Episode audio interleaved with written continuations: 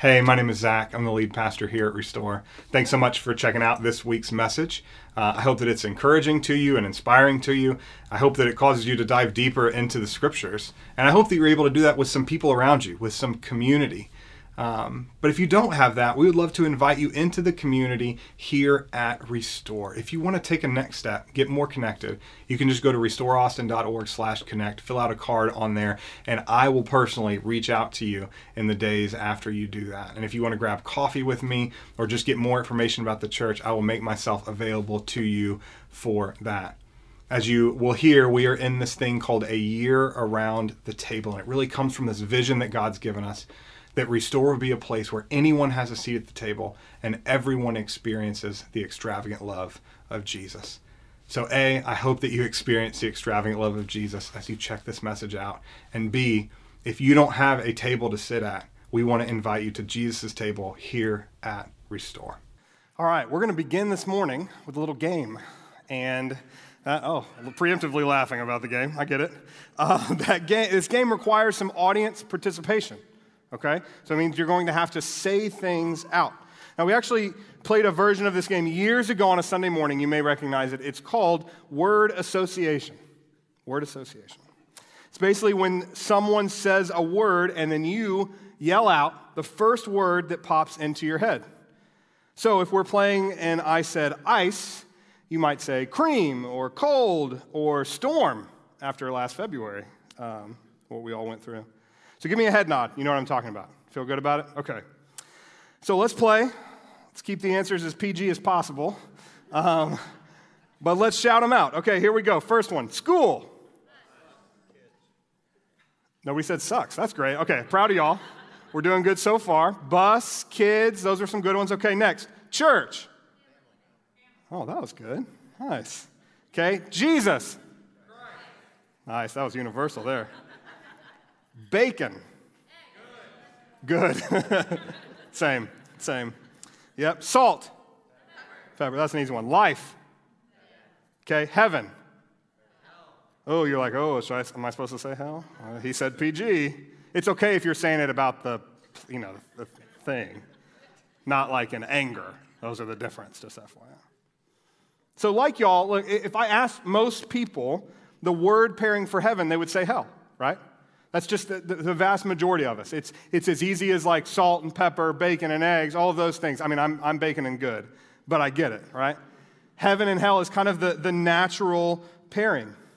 But did you know that not one single time in the Bible do the words heaven and hell appear next to each other?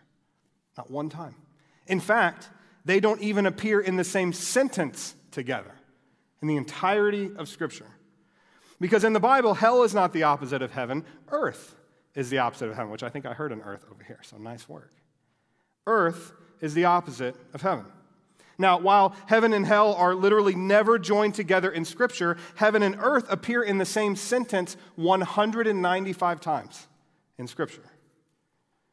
And even though most of us wouldn't initially pair these words together, heaven and earth are basically what the entire story of the Bible centers around. Tim Mackie from the Bible Project, if you never checked out the Bible Project, please do. BibleProject.com, incredible resource. He says it like this The union of heaven and earth is what the story of the Bible is all about. How they were once fully united, then driven apart, and then about how God is bringing them back together again. Now, one of those 195 pairings of heaven and earth is found in the section of the Lord's Prayer that we're going to be looking at this morning in just a moment.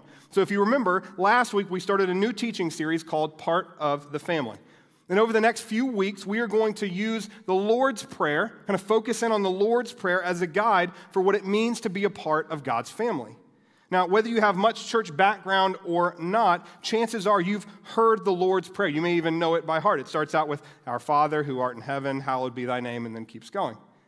This prayer is something that has transcended church culture and moved into popular culture.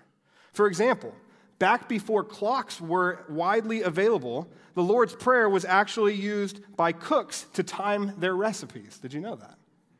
One old cookbook I found has an instruction that reads, quote, simmer the broth for three Lord's prayers. Isn't that awesome? Another example I, I, grew up here in Austin. I played football at public schools from 7th through 12th grade. And every single game in the locker room before the game, we said the Lord's Prayer together. But the Lord's Prayer is so much more than a cook timer or a pregame ritual. It's also more than a script for how we are supposed to pray as individual Christians. The Lord's Prayer is a spiritual formation tool, a communal practice for the family of God as we pursue Jesus' calling together. If you get nothing else from this series, please get that. That is the purpose of the Lord's Prayer. That's why he, Jesus gave us the entirety of the Sermon on the Mount. A few weeks ago, I talked about how the Sermon on the Mount is the constitution for God's family, meant to guide us, meant to instruct us on how we are supposed to live and move in the world. That, that is the purpose of the whole Sermon on the Mount, including the Lord's Prayer. Last week, we looked at the opening stanza, verse 9 Our Father in heaven, hallowed be your name. And we talked about how Christianity is a communal faith, meant to be lived alongside one another. And that the church is a radically diverse and inclusive family of siblings underneath the leadership of God. And this morning, we're going to look at the next section, verse 10. Your kingdom come, your will be done on earth as it is in heaven. As I said a moment ago, this is one of those heaven and earth pairings we see throughout the Bible. Now, considering the fact that heaven and hell are paired together zero times, while heaven and earth are paired together almost 200 times, why are Christians so quick to associate heaven with hell? Now, I think it's because we have a really unbiblical understanding of heaven, of what it is and what's it about. Because the vast majority of people believe that heaven has to do with where you go when you die. My guess is that most of us believe some version of that, or have at least heard that popularized. But again, what if I told you that among the over 600 mentions of heaven in the Bible, not once is it talking about somewhere people go right after they die? Not one time. Only three biblical passages actually talk about what happens to humans right after they die, and none of them use the word heaven. So, what when it comes to the kind of typical 21st century understanding of heaven, most of us have come up with kind of our own definition based on popular fiction and movies and parts of the Bible that are actually talking about the new heaven and new earth, which is kind of the culmination of everything, which we'll talk more about in just a second when Jesus comes back. Now, we don't have time this morning to dive deeply into kind of all the questions of afterlife, but I would be happy to chat with you sometime about it or point you to some great resources. Because today we are focusing on the fact that the biblical picture of heaven is actually so much better than any fictional creation that we've come up with. Because the story of the Bible isn't about us going to heaven, it's about heaven coming to earth. I'll say that again. The story of the Bible is not about us going to heaven, it is about God bringing heaven to earth, or more accurately, back. You see, God isn't abandoning the earth, He's bringing His kingdom into it. He isn't going to destroy the world, He's going to restore it. So let me show you what I mean. Throughout the Bible, the word heaven is used to describe God's space, and the earth is used to describe our space. Okay? Heaven is God's space, earth is our space. Heaven is where God is, earth is where we are. At the beginning of the biblical story, the two spaces are fully united. This is what it looked like heaven and earth, one place. In the creation story found in Genesis 1 and 2, God creates this space called the Garden of Eden. And Eden was a place where God and humanity dwelt together as one. Scripture says that Adam and Eve and God even walked and talked together in the garden. In the beginning, you see, God's space and our space were completely unified, heaven on earth. That's what it was. And in this unified space, humanity led alongside God, cultivating and caring for the garden. That's the task that God gave Adam and Eve. And he only gave them one rule Genesis 2 16 and 17. You are free to eat from any tree in the garden, but you must not eat from the tree of the knowledge of good and evil. For when you eat of it, you will certainly die. Now, the tree here, it represents God giving humanity a choice continue leading alongside Him, doing it His way, or go our own way, do things ourselves.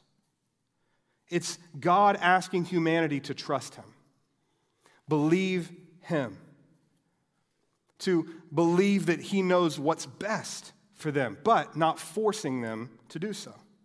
Now, most folks know what happens next in the story. Influenced by evil embodied in the talking snake, Adam and Eve decide to ignore the instructions of God and they go ahead and eat from the tree. And when they do so, they are telling God in no uncertain terms they want their own domain. They want to lead by themselves and on their own terms. And as he so often does with us, God allows Adam and Eve to go their own way, to have what it is that they want. He gives them domain over their own space. Genesis 3:23 says this, so the Lord God banished them from the garden of Eden. He sent them out to cultivate the ground from which he had been made. And just like that, God's space and our space are driven apart. Heaven on earth is now heaven and earth, completely separated. And without God in our space, the earth quickly descends into violence and chaos. Murder and oppression and war become commonplace in this new earth that God is absent from. And after heaven and earth are separated, the Bible begins giving us distinctive characteristics of these two spaces. It calls heaven a place that's filled with justice and mercy and goodness and beauty. And it calls earth a place that's filled with sin and injustice and pain and evil. And soon in the story, we're introduced to this vile city called Babylon and the Tower of Babel. And this city is so corrupt and so violent that it's actually used as a representation of evil empires throughout the biblical story. And in Genesis 11, their mission is to build this city with this huge tower in it. Verse 4, Genesis 11, they said, Come, let us build ourselves a city with a tower that reaches to the heavens. Where do they want the tower to go? Into the heavens. They are attempting to invade God's space. So God confuses the language of the Babylonians. They never finish their tower.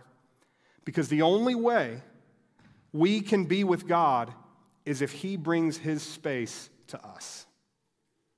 The only way that we can be with God is if He brings His space to us. But here's the miraculous thing about God and His love even after Adam and Eve choose to go their own way, even after Cain murders Abel, even after Babylon tries to build their tower, God isn't finished with humanity. Even after we chose to drove heaven and earth apart, God enacts a plan to bring them back together again. Immediately after the Tower of Babel, we're introduced to a man named Abraham. God is beginning his plan to reunite heaven and earth, and he's going to use Abraham and his family to do it. Here's what God tells him I will make you into a great nation, and I will bless you. I will make your name great, and you will be a blessing. I will bless those who bless you, and whoever curses you, I will curse. And listen, all the peoples on earth, all the peoples on earth in your space will be blessed through you. So God makes something called a covenant with Abraham. God promises to bless his offspring so that all humanity will then be blessed through him. Think about it like this He is restoring his relationship with Abraham's family so he can begin restoring his relationship with every family in the world. Or to put it another way, God is allowing his space and Abraham's space to overlap just a little bit so that Abraham can experience the goodness of heaven and begin sharing that experience with the whole world. Abraham's family eventually becomes the nation of Israel. And the blessing they were supposed to bring to the earth were characteristics of God's space. They were tasked with bringing a little bit of heaven to earth justice, generosity, mercy, and grace. We see these characteristics all over the law that God gives to Israel through Moses little bits of heaven on earth. Now, God continues renewing this covenant with Abraham, his son Isaac, and then his grandson Jacob. And I want to quickly show you what his covenant with Jacob was like, because it's going to be really important in just a minute. So in Genesis 28, God appears to Jacob in a dream. It says, Jacob had a dream in which he saw a stairway resting on the earth, with its top reaching to heaven. And the angels of God were ascending and descending on it. And there above it stood the Lord, and he said, I am the Lord, the God of your father Abraham and the God of Isaac. I will give you and your descendants the land on which you are lying. Your descendants will be like the dust of the earth, and you will spread out to the west, to the east, to the north, and to the south, and all peoples on the earth will be blessed through you and your offspring. So, in addition to renewing the covenant that he'd made with Abraham, now with Jacob, we see this beautiful picture of the overlap, right? Between heaven and earth right here. Jacob sees a literal picture of it, this stairway connecting heaven and earth.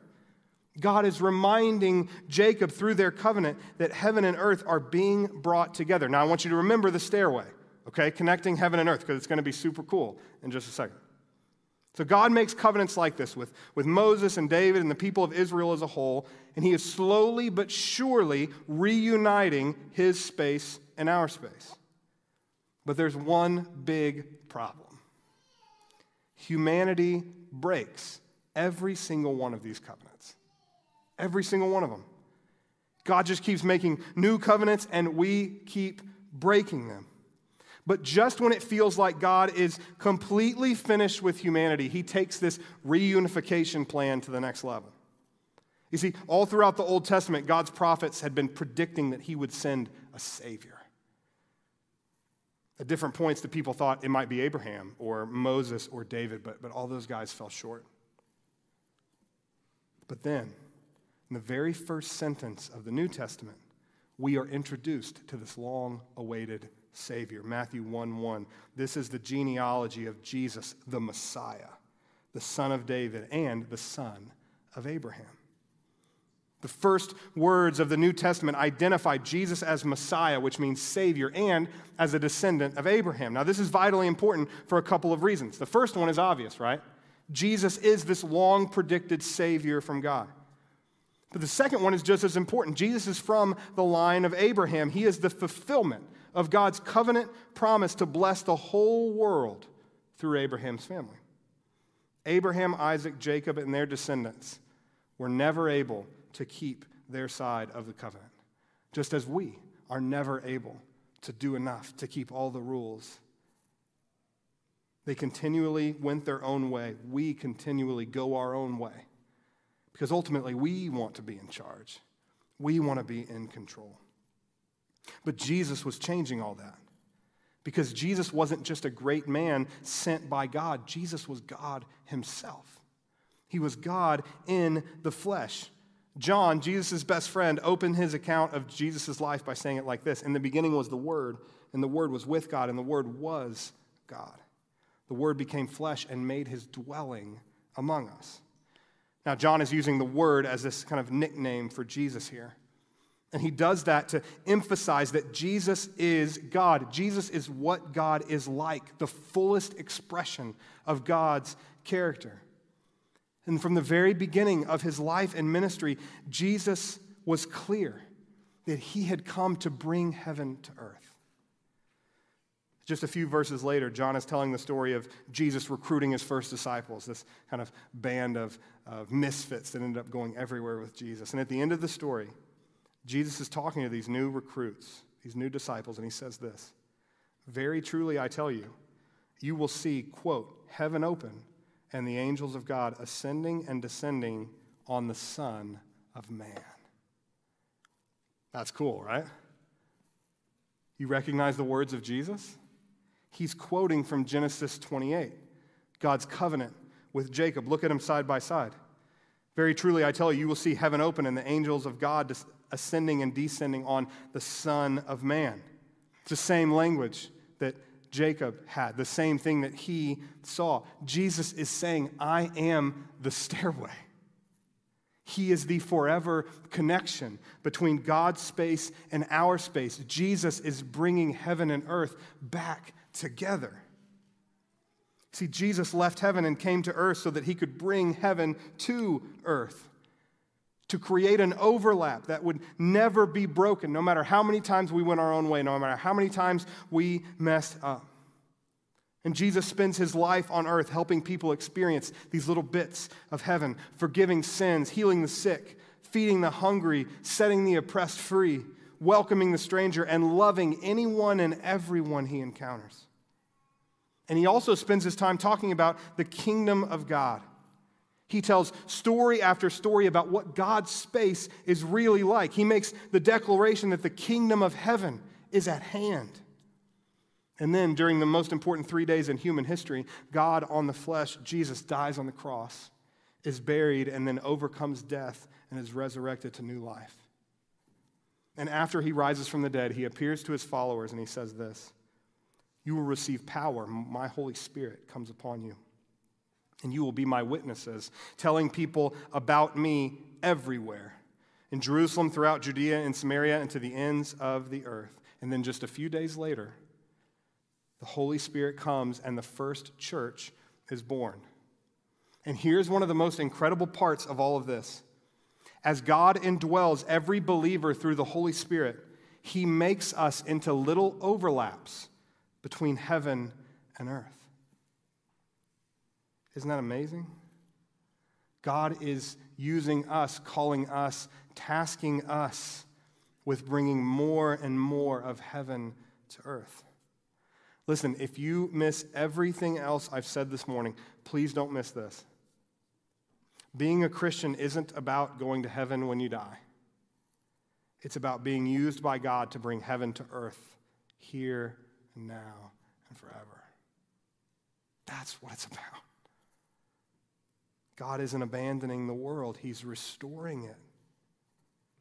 And He's given us a window through which to see what this fully restored place will ultimately look like. It's called the new heaven and new earth. It's where God's space and our space ultimately fully reconnect and become one space again. So, what will this new heaven and new earth be like? Scripture tells us. Then I saw a new heaven and a new earth for the old heaven and the old earth had disappeared. And I heard a loud shout from the throne saying, Look, God's home is now among his people. He will live with them, and they will be his people. God himself will be with them. He will wipe every tear from their eyes, and there will be no more death or sorrow or crying or pain. All these things are gone forever. And the one sitting on the throne said, Look, I am making all things new full restoration. All sin and injustice and pain and evil are gone forever. God's space and our space fully unified once again. God's home is among his people. He will live with them. This is our ultimate hope. It's our promised future, the kingdom of God on earth as it is in heaven.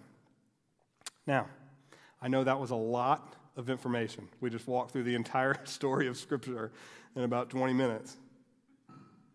But doesn't it make the words of Jesus here in the Lord's Prayer like come alive for us? Our Father in heaven, hallowed be your name. Your kingdom come, your will be done on earth as it is in heaven. Last week we talked about the implications of that, that first line, our Father, right? That's our identity. We are a family. But those next lines, they give us our mission our purpose. We are to be used by God as He brings more and more of His kingdom to earth as it is in heaven. His followers and the church took this identity and mission very seriously. With this prayer constantly on their lips, they poured out their lives, bringing heaven to earth. All those characteristics of heaven I mentioned earlier justice and mercy, goodness and beauty they filled the corners of the earth with them. They, they went everywhere Jerusalem, Judea, Samaria, to the very ends of the earth. Just like Jesus, they, they healed the sick, they fed the hungry, they set the oppressed free. They welcomed the stranger, they loved their neighbors as themselves, and they pointed everyone to the one who could forgive their sins and give them fullness of life. This is the role of the church in the world. This is our job to be used by God to bring more and more of heaven to earth. One person, one family, one neighborhood, one city at a time. Not someday, not after we die. Jesus says, Your kingdom come right now. Jesus' emphasis on God's kingdom coming to earth as it is in heaven would not have surprised people listening to him that day. He talked about it so often, in fact, that one time the religious leaders asked him, When exactly is this kingdom of heaven going to arrive? And here's what he said The coming of the kingdom of God is not something that can be observed. You won't be able to say, Here it is, or it's over there, for the kingdom of God is already among you. So Jesus says that the kingdom of God is already among us, but he also says that we are to pray for more and more of it to come and to participate in bringing it from heaven to earth. So, how do those two things work together? Well, because the kingdom of God is something called already and not yet. It is already and not yet. It's already here through the work of Jesus and his people, but it's not yet fully realized as it will be on the new heaven and new earth. And just like the thousands of years of Christians that have come before us, we exist in this duality. This place where we see beauty and goodness and justice and mercy. But we also see all of its opposites around us, right? Our hope is in that full restoration that comes when Jesus returns. That's our hope. But our purpose, our mission, is to be awakening little pieces of heaven on earth right here and right now. So, this is where we live now. This role that we have that's been passed down to us. We are called to be used by God to bring more and more of heaven to earth. Like I said, one person, one family, one neighborhood, one city at a time. It wasn't just the job of the first church. It's our job too.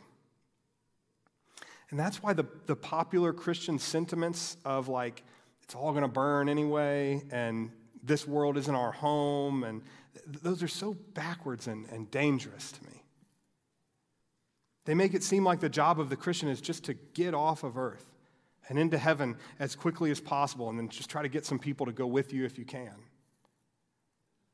That's not true. And it leads people to believe that our lives here don't really matter.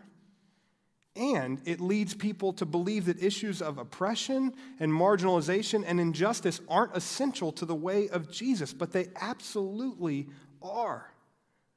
Because when Jesus taught us to pray, he didn't say, Release me from this earth and let me enter the kingdom of heaven.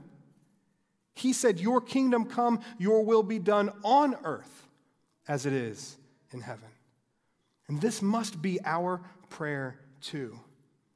Y'all, our lives are too short and too important to waste just waiting for heaven. God wants to use us to bring heaven to earth right here and right now. I love the way that Nate Pyle says it. He says the goal, the Christian goal is not to escape earth, but to see heaven invade earth. Our hope is not to live a fleshless eternity, but to see our flesh redeemed and restored. And this is why justice matters. Justice matters. Beauty and mercy and goodness matter because this world hasn't just been written off by God. It isn't all just going to burn. He is healing and restoring it one person at a time, and He wants to use us to do it. He wants to use us to be a part of it.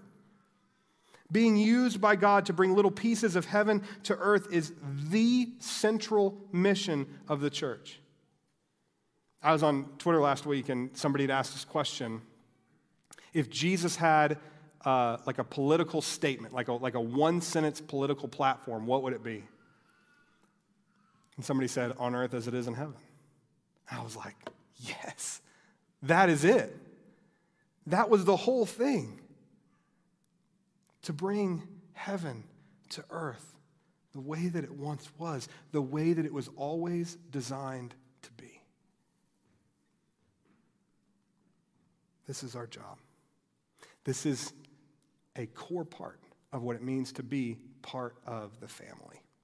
Okay? We have to understand our identity as brothers and sisters, but we also have to understand our purpose, our mission. Because it's about more than just coming together on Sundays and, and, and, groups and stuff like that. Those things are beautiful and they're important. That's why we talk about them all the time. But there's more to it than that. It's about seeking out the broken parts of our world and being used by God as He redeems and restores them. It's about bringing little pieces of heaven to every corner of the earth that God has placed us in. And the Lord's Prayer is this communal practice meant to remind us of those things, to remind us of who we are and what we're called to be doing. So this morning, we're going to conclude our teaching time by just saying the first portion of the Lord's Prayer together. Okay? We're just going to say it, the words will be on the screen, and then I'm going to close us in prayer. Ready? Our Father, who art in heaven, hallowed be your name. Your kingdom come, your will be done on earth as it is in heaven. Let's pray. God, I pray that we would never, ever hear those words again without a deep stirring happening in our hearts and souls. That you would never allow your kingdom come, your will be done on earth as it is in heaven to just roll off of our lips as this rote recitation. But that it would be our purpose statement, our mission, that we would understand the significance of the role to which you've called us. That we have been tasked with being used by you to bring little pieces of heaven to earth. That the goal of the Christian life is not to get to heaven when we die, it's to spend our entire lives bringing heaven to earth. God, empower us to do that. Allow us to lean on you to do that. God, we love you. Thank you. And we pray that your kingdom would come and that your will would be done on earth as it is in heaven. Amen.